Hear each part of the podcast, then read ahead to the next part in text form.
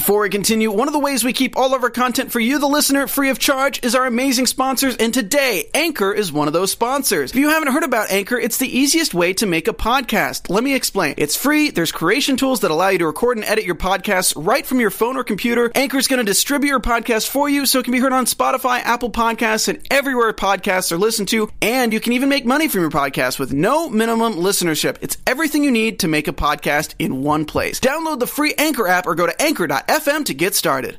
Throw on a wedding dress and rock your rainbow hair. We're talking Uncensored 1997. You listen to them, now hang out with us. This is After 83 Weeks with Christy Olsen. That's me. You're tuned in to AfterBuzz TV, the ESPN of TV talk. Now, let the buzz begin. Well, hello, everybody, and to all of you who didn't know about Dennis Rodman wearing that wedding dress that one time, there's your explanation there. Welcome to After 83 Weeks. Thank you so much for coming to hang out with us. This is a show for everybody who loves 83 Weeks with Eric Bischoff. To come, we talk about all the big reveals, we get the fan reactions, and we will also be having Eric Bischoff himself calling in just a little bit to answer all of your questions, which you can always send to us using hashtag After 83 Weeks. My name is Christy Olsen. Let me introduce you to the panel. First off, he runs the YouTube channel for 83 Weeks and a lot of your other favorite wrestling stars. His name is Steve Kaufman. My name is Steve Kaufman. I have never worn a wedding dress. Okay, noted. And this guy is a 13-year veteran of the professional wrestling biz. You can also see him on AfterBuzz TV's SmackDown After Show. Hello, Christian Rosenberg. I once wore a prom dress as a sketch. Ooh, I like this. Is so juicy already. Someone is pulling that image right now. All right. That'd be a wonderful sight to see. All right, we're 0-2. So how about the encyclopedia of professional wrestling? He is also an indie star. Hello, George Hermosa. I did dye my hair blonde one time. That's probably the closest to the hair. It was a weird weekend. You called him a star. All right. Well, we had fun with that one, guys. And now on to Uncensored 1997. Yes. We're going to be breaking down everything they said about this show. And we got a lot to talk about this time. Not just Dennis Rodman. We got to talk about Mark Madden. And we want to remind you guys that we are on the 83 Weeks channel. Make sure you hit subscribe. Give us a little thumbs up. And you can also catch us on Apple Podcasts if that's how you like to listen to things and stuff. Leave a little comment, and we will always shout you out on the show. We love to do that. And now let's hop in our little time machine and go back to 1997. Oh. Where WCW is on fire. Oh, you're excited about that, huh? No, I'm excited to see Doc Brown and get in this time machine. Perfect. All right, here we go. WCW is hot right now. Turner is not paying them too much mind. They're not telling them what to do and what not to do. And, of course, one of the hottest celebrities on the planet, a guy who's causing trouble. He's making headlines. One Dennis Rodman. What do you guys remember about Dennis Rodman and WCW? Like, when that comes up, what is your reaction? I remember this was on the 5 o'clock news. That's like huge. That Dennis Rodman got in the ring and wrestled was literally shown on the 5 o'clock news. Mm-hmm. So, like, that's how big a deal this was. That's how much press they were purchasing with Dennis Rodman. It was a big deal because they were in the middle of a basketball season. Like, yes. This wasn't during the off season. This was literally, they probably had a game, like, the day before or, like, two days afterwards. Like, this is literally in the middle of the season, of a championship season between, you know, the Bulls. So it's, like, the second of the three-peat. And they were literally in the middle of it. For people who might follow me on social media, the one thing I might love just as much, if not more than wrestling, is basketball in the NBA. That's right. And so, you know, like, when I was 13, 14, 15 years old, every morning while getting ready for school, I would be watching SportsCenter, and I remember the SportsCenter where they showed highlights of WCW with Dennis Rodman, and, like, my two worlds are colliding. This is the most amazing thing ever. It was such a huge deal. Well, that's cool. And actually, he kind of made his way into WCW through Hulk Hogan because he was a huge fan. I feel like we hear that about almost everyone that they talk about coming into WCW on this show. Eric's like, well, yeah, you know, Hulk was a friend, or he was a fan of Hulk, or Hulk was a fan, or whatever. So, you know, we put Hulk on it, and we locked it down. Essentially, that's why they brought in Hulk Hogan in '94. Like, you know, back when he brought him in, Mr. T came in. Mm-hmm. I think Muhammad Ali did a thing. Shaquille O'Neal was at the Bash of the Beach '94. You know, right. That's why they brought Hogan in, because he did have all these friends, and, you know, again, now fast forward, you got Dennis Rodman in, or Rodzilla, or Rod the Bod. Rodzilla. And this is kind of reminiscent of now, I guess, of like a Rob Gronkowski just being a big fan and then popping up on Mania. No, I don't think it's Gronk is not nearly as big of a deal as Rodman was because Gronk is a character, no doubt about that, but he doesn't really break the law per se and get in trouble on the field. He's a partier, and he's a very good athlete. But Rodman was the one like, oh, now we got to follow him around because here he is suspended again. Here he is on E dating Carmen Electra or Madonna or whoever, and so you put that plus the fact that he was one of the top athletes at the time, right. And basketball is the one sport really where everyone recognizes everyone because they're not wearing a helmet or a hat. So, plus, you have multicolored hair. So that makes you stand out even more. So this is a much bigger deal than Gronk. And it literally in the middle of the season. In the middle of the season, even fast forward a few months. It's after All-Star break. Even fast forward a few months when he came back and, you know, to build up for the Bash at the Beach 97, he showed up like 2 days after they won the championship. Yeah, this was in the midst of their second three-peat. Yeah. And this was a timing thing, too, because 2 weeks before WrestleMania, WCW makes the cover of all the headlines and the posts and everything with this news about Dennis Rodman. Can you imagine if right now they are strong on the road to WrestleMania? That's all we hear about. Can you imagine if right now LeBron James was on an MLW show? Thank you. Sure. I wasn't going to be able to come up with a good sporty thing. So thank you. That works. Notice I didn't even bother with Impact. I went straight to... I'm surprised you didn't go AEW. But it's not even LeBron James AEW because, like, TV LeBron James is not even... He's on the news for maybe the wrong reasons as far as sports goes. Mm-hmm. Dennis Rodman was in the news for the wrong reasons for everything. Not just sports, but for, like, you know, maybe, like, publicity-wise, like marrying himself and, you know, releasing a book and whatnot. Like... That's beyond sports. So can you imagine, though, how detrimental it would be to WWE and WrestleMania right now if all anyone else could talk about was the other company? Well, especially being it wasn't an also the Chicago article came out about it. Mm-hmm. Rodman played for the Chicago Bulls, and WrestleMania was taking place in Chicago. Uh-huh. So it was a perfect storm for WCW to get this one over. And the fact that there were talks of, like, WWF and Dennis Rodman doing business together. Yeah. Going back to, I think, the previous year where it was supposed to be, like, Rodman and Goldust teaming together or something to that extent. That blew my mind when they said that on this podcast. Yeah. I didn't know about it until then, and I'm like, Goldust and Rodman would have been so perfect. WWF in the 90s, pre-Mike Tyson, didn't really get celebrity down. They tried to get O.J. Simpson, for goodness sakes. They tried to do a lot. Like, there was a lot of shocking... But the fact that it even got brought up. Like, really? But I'm saying, like, the people who actually come through, like, the William Shatner thing was really lame. Whoa! There was a bunch of 90s WWF stuff. But, okay, then... We'll agree to disagree on that. The fake Sammy Hagar? Yes, that is. That's number two on this list. You never saw that? What was the fake Sammy Hagar? They booked someone who they thought was Sammy Hagar to do, like, a guest ring announcing for an event, and it wasn't Sammy Hagar. I have no idea. Somebody got one over on him. Thank me later. Also, if you're the fake Sammy Hagar, we will interview you. Oh, for sure. I run on multiple YouTube pages. I'll find a place for this interview, sir. We'll get an interview. We'll figure it out. Steve will take care of that interview. All right, so Rodman's kind of on his way in. A couple of guys are on their way out. Arn Anderson had to retire from in-ring action around this time. And also one of our favorite guys to talk about, someone who inspired us to do the Macarena a long time ago when we first started this show, One Disco, who we learn is fired for refusing to lose to Jacqueline. There's a lot of talk about that on this show a lot. Like, people say he wouldn't do the job. People say so-and-so wouldn't do the job. And Eric's usually like, no, it wasn't like that at all. In this case, he admitted that that was the issue, and it saw Disco out the door. For like a month. Yeah.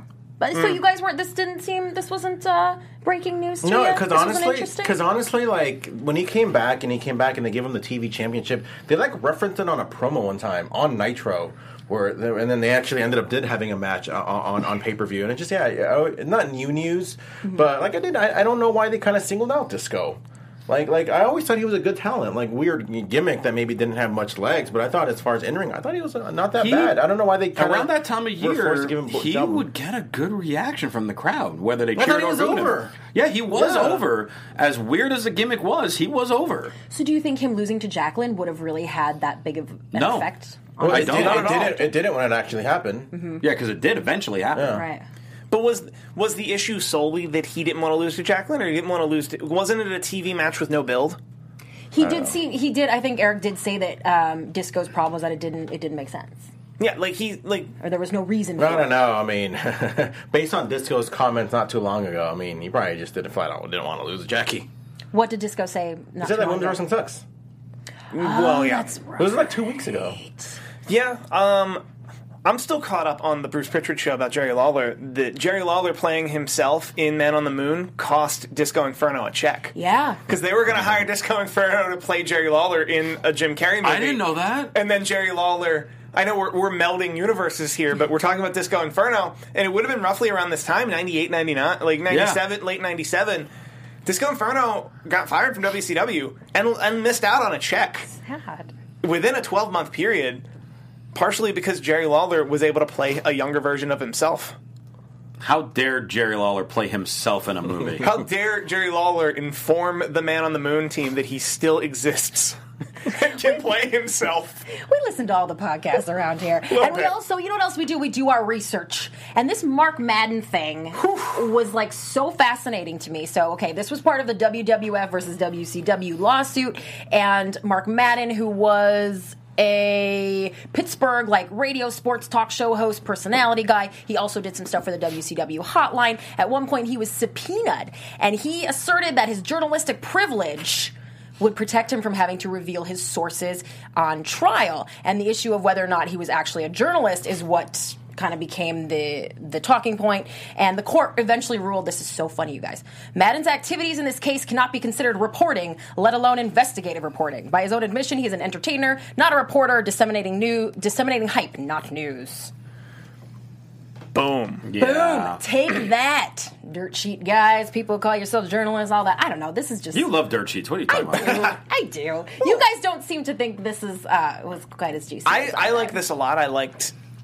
Because very rarely do dirt sheet people in any stripe get called into court in our world. Like, more often than not, they just kind of get buried or fed misinformation or made to look silly or just kind of, like, made fun of in the wide variety of the world. That it's really, really cool to actually hear what would happen. The legal mind of myself is very curious. What would happen if somebody who was misreporting something actually got took to court? In the wrestling business. Because the closest we got was the CM Punk podcast, the CM Punk Colt Cabana trial. With the trainer. Yeah. Yes, which I also found fascinating. Like, I was reading those reports every day. Like, just, yeah. Like, imagine if our jails were filled with sad dirt sheet writers instead of, like, people who committed misdemeanors. But then who would live in Mom's basement? Oh! Boom! Savage! Whew. Wow. I'm just saying, guys. Wow. I'm just saying. Jeez Louise. Okay, well, since we already got in our time machine, let's speed it up a little bit. Let's get, on that note, on that incredibly mean note, let's get to Uncensored 1997. Eric did note that he loved the way the show opened with Tony, Bobby, and Dusty, and that they really set the stakes. You guys, we have a lot of fun talking about commentary on here. This is something that you, Christian, have a lot of experience in. Did that stick out to you guys in this pay-per-view, too? Oh, absolutely. I mean, you got, Bobby Heenan, arguably the greatest color commentator of all time. In my mind, the greatest color commentator of all time. Dusty Rhodes, who everyone says is one of the most brilliant minds in all of wrestling. And Tony Schiavone, arguably one of the most underrated play-by-play guys of all time. Mm-hmm. And so that combination, they got to use that combination for a bit around this time. But, yeah, there was something about this pay-per-view, especially like the opening I talk about, how they, on such a complex main event match, they were able to simplify it as best as they could. But it's entertaining. Like, the three of them... Dusty with his energy, Bobby with his smartassery, and I like that word. Smartassery, and Tony trying to keep the pace. It was a great combination. It was a great trio. It was. There was actually a dark match that we didn't see on the pay-per-view, Ice Train versus Max. We need more Ice Train. Do we, though? Yes, I loved Ice Train. I might be the only one, but I loved Ice Train. Fire and Ice was an underrated tag team. Do you remember his name after Ice Train? He was Ernest Miller's bodyguard or something, wasn't he? I didn't say what role he was. I don't remember his name, though. M.I. Smooth. Oh, wow. That's a good one. I like that. I think I'm about to retire over that pun. He's taking off his headphones, people. Oh, we're losing him. Steve's losing Kaufman. Woohoo. Fire and Ice was it. All right, not an underrated team, but I think they could have done more with them. This chair's really high. I can't. You can't get out. I'm stepping down. You are trapped. So let's talk about The next two matches are for the heavyweight title, no DQ, U.S. heavyweight title, Guerrero versus Dean Malenko, and then another singles match, Psychosis versus Ultimo Dragon. And Eric said about both of these matches that these are, they kind of set the tone, that anyone who wants to wrestle now should go back and look at these matches, that this is exactly the kind of stuff that was very influential at that time. Agreed? Oh, yeah. I mean, I think this is the best way to open a show. Oh, like absolutely. This. Yeah. And, I mean, we've talked a lot on this show about Malenko and Guerrero in various matches. We haven't gotten to talk too much about Ultimo Dragon. I don't think we've talked at all about Psychosis. No. And yeah, I mean, you know, having those two matches back-to-back, just getting the crowd going in. They're such fast-paced, intense matches, but completely different from one another. And I mean, yeah, I just mentioned Tony Schiavone, underrated as a play-by-play guy. I feel like Psychosis might have been the most underrated cruiserweight because he doesn't nearly get the love as Mysterio and Hoovy and Malenko and Guerrero and Jericho and all the O's. But Psychosis was there through that whole time, and he had some amazing matches. Over El Dandy? Maybe over El Dandy. All right. Maybe. Well, I think you're citing a cruiserweight problem in general. Like, wrestling is still struggling with is that you can the second you say that there's a weight limit, you ultimately narrow your roster. That you explained pretty much every cruiserweight Psychosis ever fought, and LaParca. Well, yeah, sorry, LaParca. Like, we were all bomb, but like 205 Live is suffering this right now. That it's like, so it's Buddy Murphy, and then everybody has this giant wide 8-week gauntlet to lose to Buddy Murphy. And then you build somebody up to lose to Buddy Murphy. Like there's nothing. It's very formulaic, and they do great matches in spite of how formulaic it is. And I think that's similar to the problem WCW had with cruiserweights. I disagree, really, because I think, I mean, as opposed to Buddy Murphy now, I don't think it was like that back then. I think on any given time, anybody can win that championship. I don't think anybody was being fed to one specific cruiserweight. But the problem, I think it's better this way that everyone's being fed to Buddy Murphy because at a certain point someone will actually beat Buddy Murphy, and that whereas what WCW did was everyone got their chance with the cruiserweight title. Not El Dandy. Well, okay, most of the people who came through as big deal cruiserweights got their time with the cruiserweight title and then would lose it, and then someone else would come through, and then it would be a similar revolving cyclical thing, which isn't noticeable if there are 50 guys in a division. It's super noticeable when there's 8. And Bret Hart tried to give El Dandy a heavyweight title shot. He really did. And Buddy Murphy weighs 215 pounds, and it hasn't kept him out of the cruiserweight. What? Oh, man. 215. Actually, Cedric. That's all I got to say about that. I think he walks at 230, but we're in the weeds. Well, along with the idea that those two matches were great, Eric does kind of say, but, you know, finishes were not our strong point at WCW at this time. He says even the Psychosis Ultimo Dragon finish was a little anticlimactic. I thought it was interesting to hear him say that because that seems like something that would have been noticed and addressed at the time. And also, is that something that once he said that, have you guys ever noticed that before? Or once he said it, did you go, oh, yeah, you're right, the finishes are a little wonky? I think back then we would never notice. No. But I think now looking back, I mean, I still think it was fine. But you kind of notice it's like, oh, the last match ended in a roll-up too. Oh, the last match ended in it had a table spot as well. Like, we kind of notice those things now. But I think back then, like, I would have never even noticed. Yeah, I mean, yeah, now it comes to a point where, I mean, we have all this access to look at all these older matches and things like that. All of a sudden, we watch a WWE pay-per-view and it's like, oh, that's the same finish that happened on this thing last year. Because if we ever want to go back and watch it, we can. So it makes the fans more knowledgeable, which then makes the finishes more difficult to be creative on. So back then, 1997, we didn't think anything of it. Like, oh, that was cool. Now looking back, it's, oh, they did that again? Oh, they just did that last month. And, you know, things like that. We get so judgy in our old age. We do. Also, while we're melding the Bruce Pritchard, Eric Bischoff universes, Bruce Pritchard we stopped doing that. Hey, they did it this weekend. Bruce Pritchard has mentioned on multiple occasions that Dusty Rhodes is one of the best finish men he ever knew. And Dusty Rhodes was in WCW in 1997.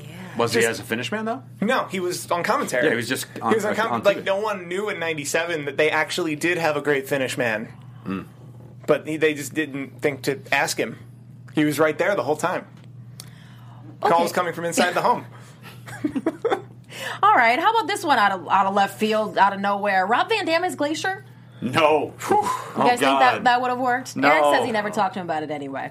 Same thing. I think the other one, Tommy Dreamer, as Scotty Riggs. Yeah. That would have been fun. Because in like early Tommy Dreamer, I think he had the suspenders. He really did. He did. Yeah. Early Tommy Dreamer was as close to a heartthrob as you'd ever see in ECW. Yeah. Like he was ECW's heartthrob, which meant a lot. But like, honestly, I don't think this would have hurt Rob's career as much as we think. Because he would have been in a mask. I don't know. Who would have been in a mask would have failed. I don't have a mask. Glacier didn't have a mask. Glacier didn't have. He came out in a mask. He just looked like Sub-Zero. Okay. Yeah. Yeah. I don't think anyone could have possibly made Glacier good. Because it was that bad of a character. Honestly, I didn't think Glacier was that bad. I don't think it was that bad. It was just right in the middle of the NWO. Yeah. So it's that's why it kind of stopped. If it was 5 years earlier, he would have been a top draw. Yeah. Or in WWF in '96, yeah, with an actual brand deal with Mortal Kombat, would have also been forced to work because it would have been a brand deal. They paid for these matches.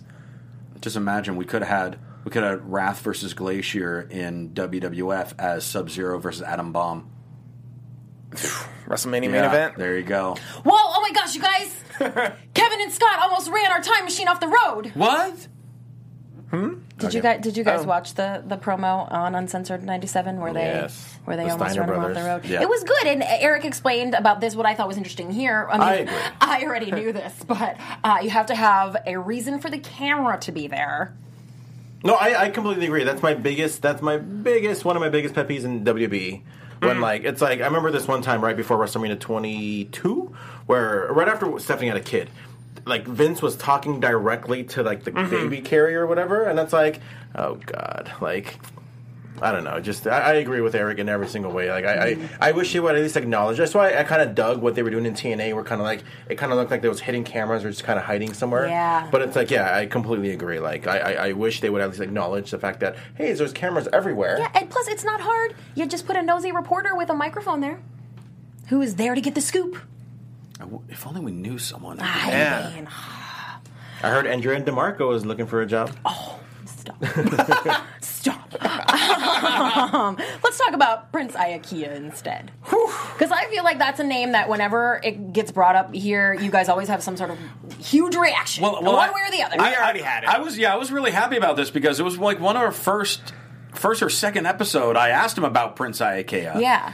And I love how Conrad just went off on Prince Iaukea, and I completely agreed with everything Conrad said. I was not into Prince Iaukea at all. But at the same time, I'm I can't say anything bad about him. I just don't like him, and I don't know why. And that was pretty much the breakdown. Conrad, I'm that's what I was trying to say to Eric. Well, that's what you did say Conrad's to Eric. Did I say that? You said those. Did I say it just like that? Yeah, it's just you're not Conrad. I didn't swear. Well, you can. I don't know how. Well, Kevin Sullivan liked the guy, according to Eric. For lack of not sounding informed, is Prince Iaukea still alive?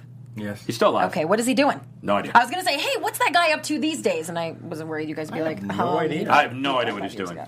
All right, well. I don't think he ever even showed up in TNA. I feel like he's been Googled a lot since Sunday night. I could Google him right now while you were bringing up the next topic.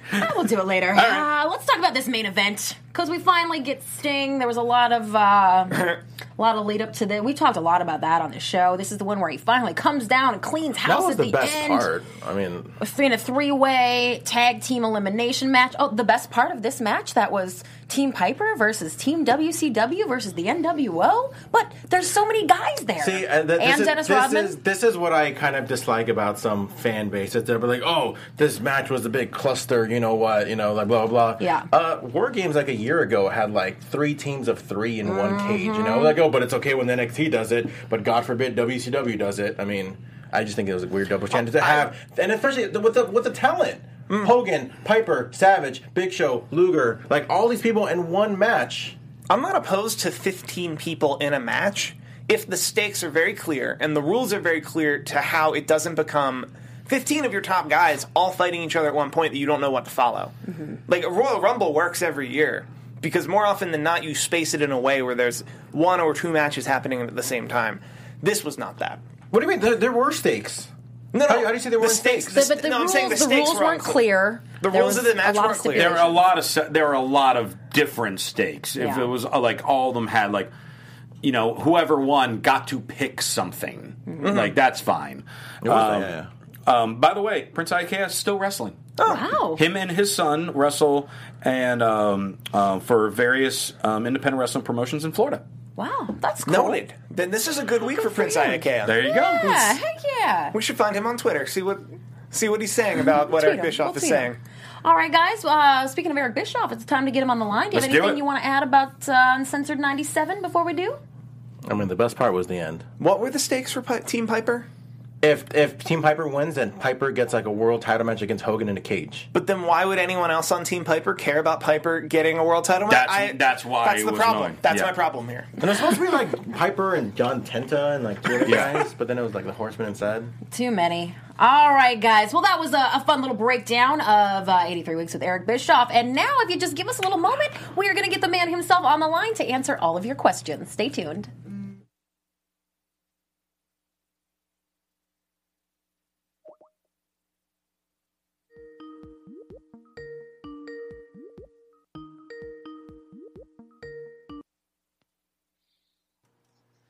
Howdy, Eric. Hey, everybody. Hold on one second. Mics are hot in the studio, guys. Cool. All right. Hi, Eric. How are you? We're great. How are you? Doing great. My camera isn't working well, so I'm not sure. How does this look to you guys? It looks, I'll be perfectly honest, like a floating head. So let's see if we can get... Hold on one second. Remind me of that. In the year 2000. Oh. Okay, much better, much better. Is there any way we can get a little bit more backlighting behind you? Oh, yeah.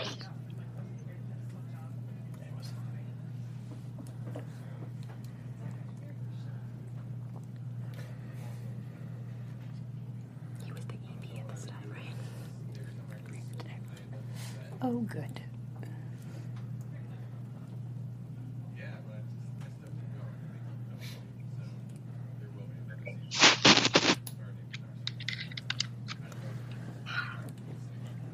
There we go. That's much better. Oh, that's great.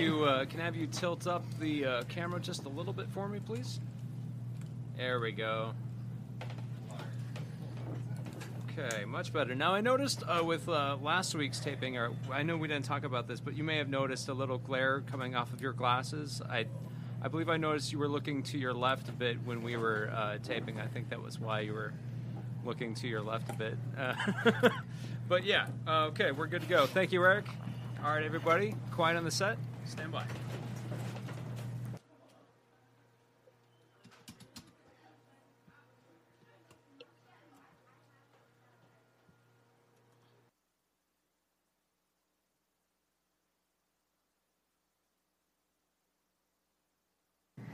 Welcome back to After 83 Weeks. Right now on the line, we have the man who was the executive producer of Uncensored 1997. Hello, Eric Bischoff. Welcome.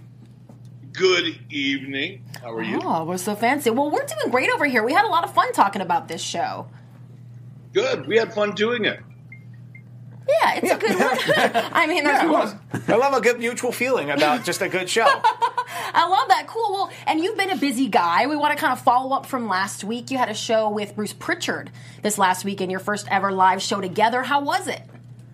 It was a blast. We had a huge crowd at Mohegan Sun. I think the biggest crowd either, obviously, Bruce or I ever had.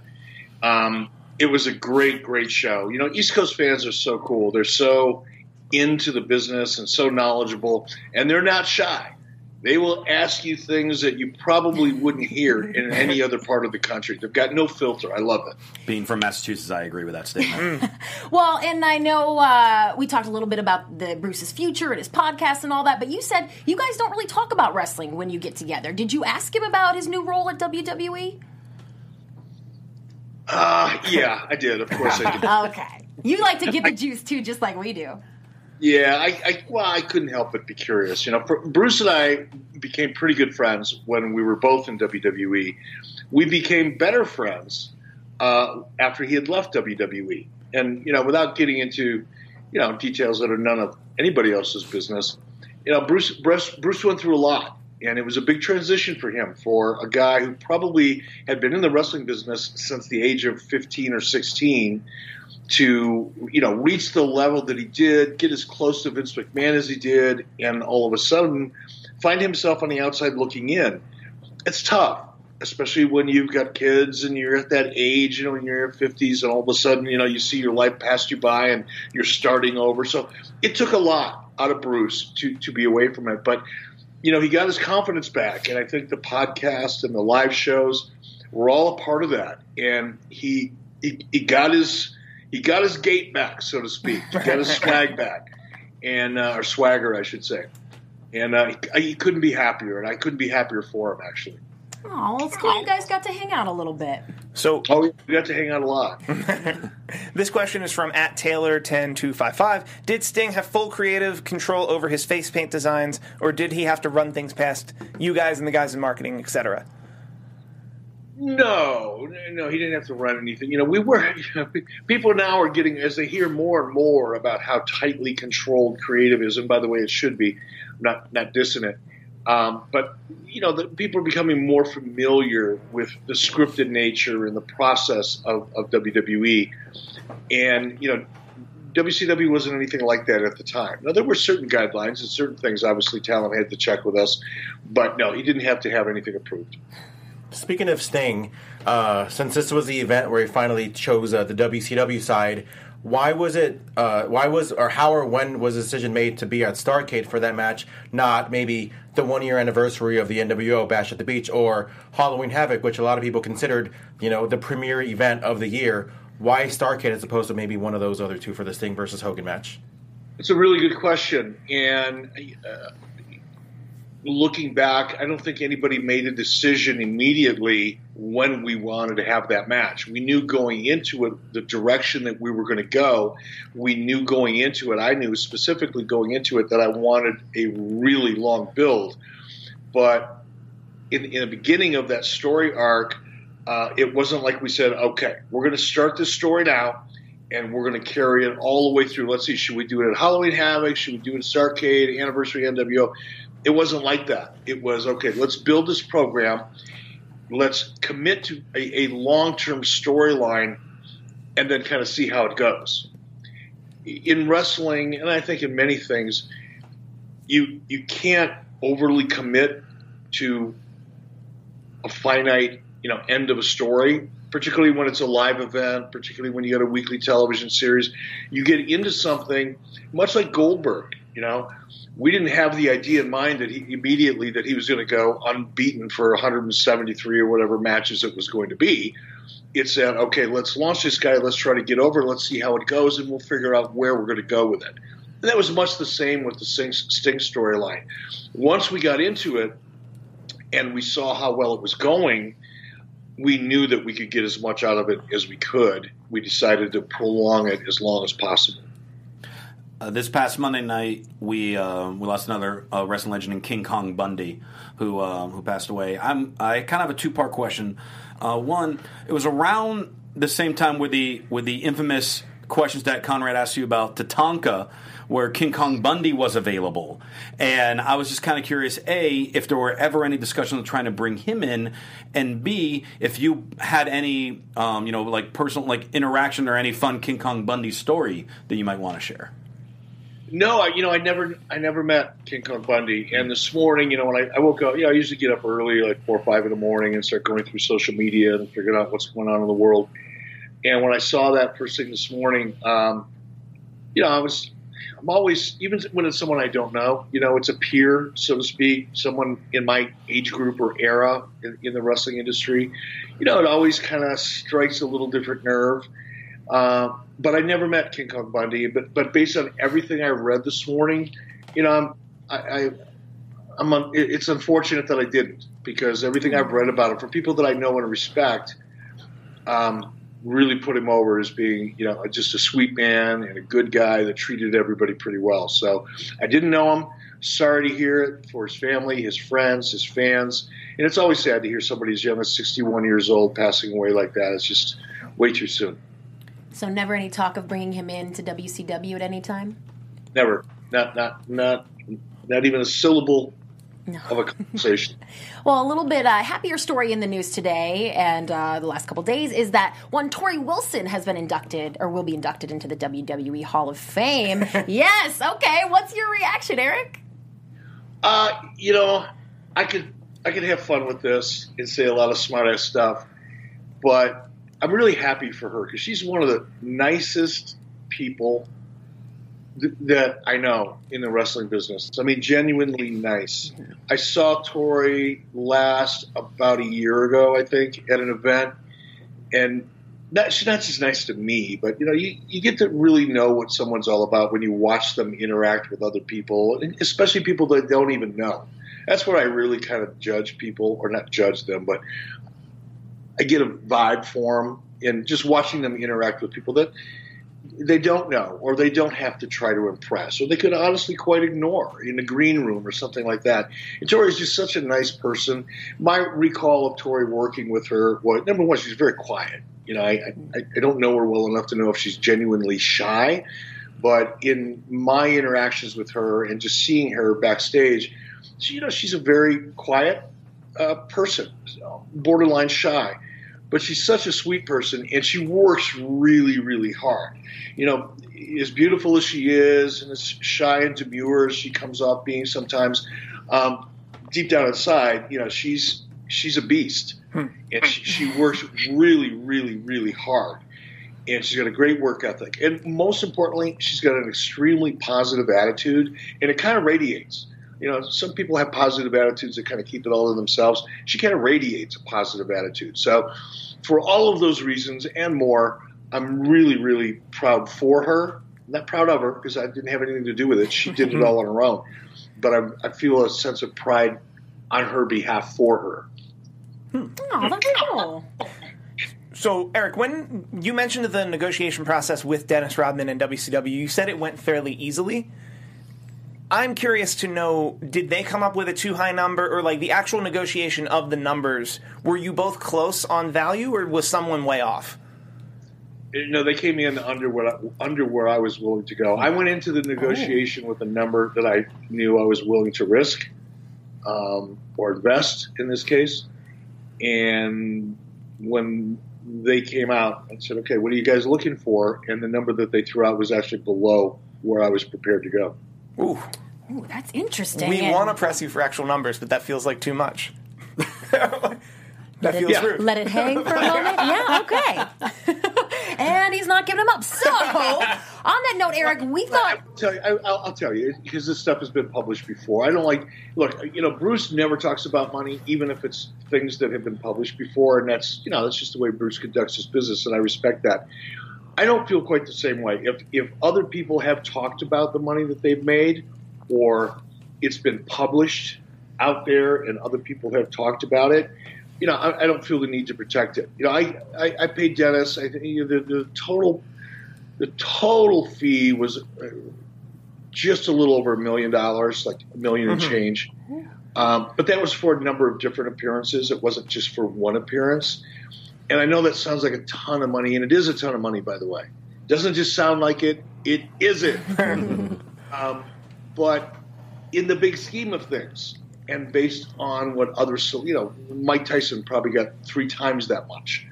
Other performers in WWF, you know, got much, much bigger numbers. And I knew that, you know, the math I did going into that negotiation, as I said a few moments ago, I had a number in my head. Because in my mind, getting Dennis Rodman would create a certain amount of buzz that if I had to pay for it would probably cost me 3 times that much money.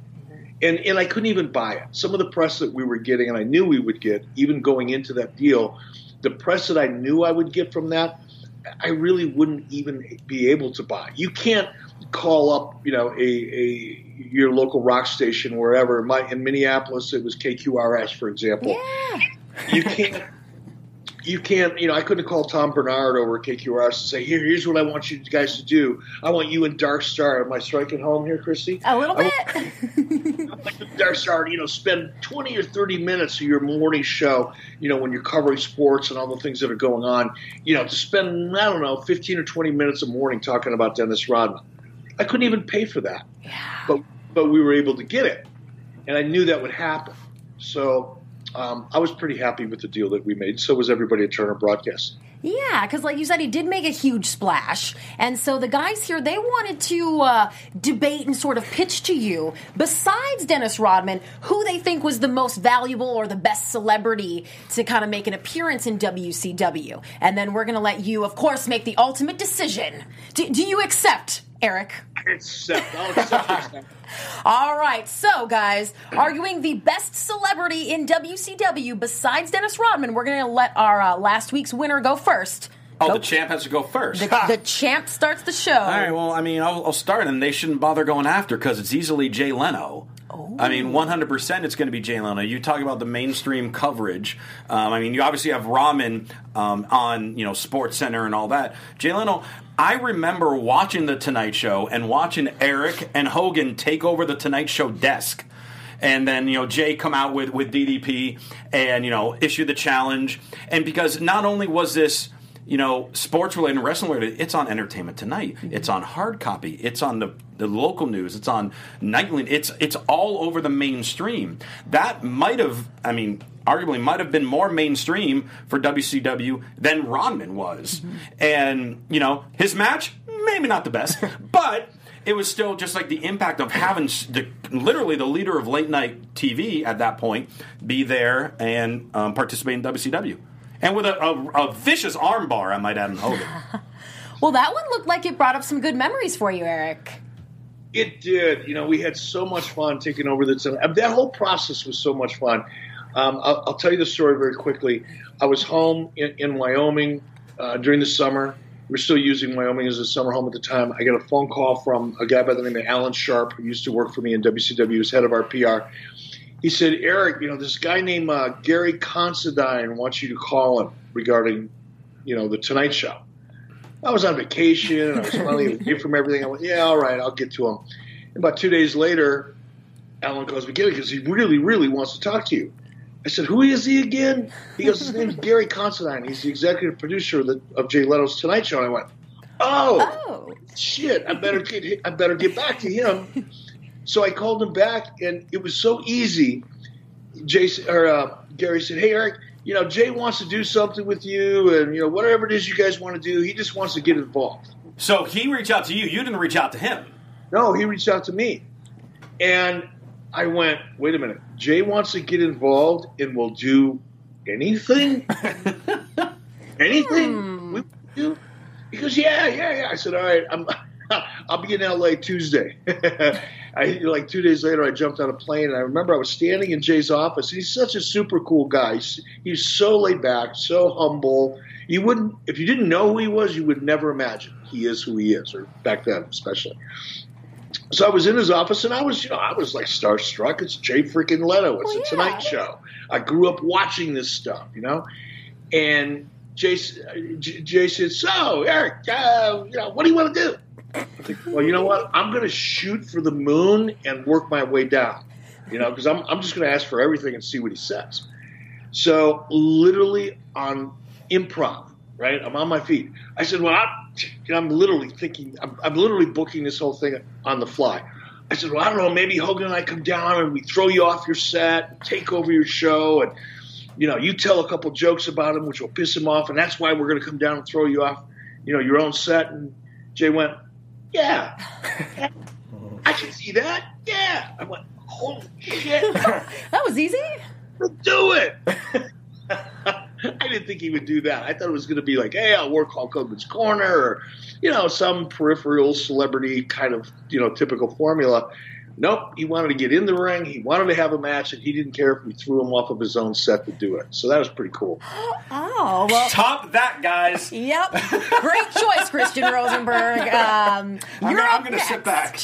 George Hermosa. Well, I mean, because he just talked about all the impact that Dennis Rodman had, you know, with SportsCenter, the radio stations. So I'm going to go with the guy, one of his biggest rivals, who kind of showed up, you know, the following year, right after fresh of a three-peat, after they faced each other in the NBA Finals, and Karl Malone. I mean, that kind of, the Finals had just ended, so people were still clamoring for their basketball. They wanted to see, you know, Malone versus Rodman one more time. He was on Nitro. He gave a wicked diamond cutter to, I think it was Kurt Hennig, and he still kind of showed up for the Bash at the Beach. And I thought he had a great show. I thought he brought in a lot more eyeballs from that. It wasn't just Rodman based. I think they're more NBA based and sports based. That's why I'll pick Karl Malone. Karl was great. Another one, really easy to do business with. I really, really like Karl Malone and his wife, two really sweet people. I went to his house in Salt Lake City, Utah, to negotiate his deal. Oh. Couldn't have been easier. He didn't want any more or any less. It was just an easy deal to put together. Let's put it that way. Now, what made Karl Malone so unique when we paired him up with Dennis Rodman is those two, the public knew about it. Or I think they did. They knew about Rodman, I believe. But during the NBA playoffs, I actually – now keep in mind, Turner Broadcasting had the rights to the NBA playoffs, okay, right? So I had to be really, really careful how I conducted myself with regard to, the NBA and Dennis Rodman. Mm-hmm. But I took a chance, and I got a hold of Dennis through his manager at the time, Dwight Manley, and I said, look – nothing during the game. I don't want to be accused of screwing up a game, NBA playoffs.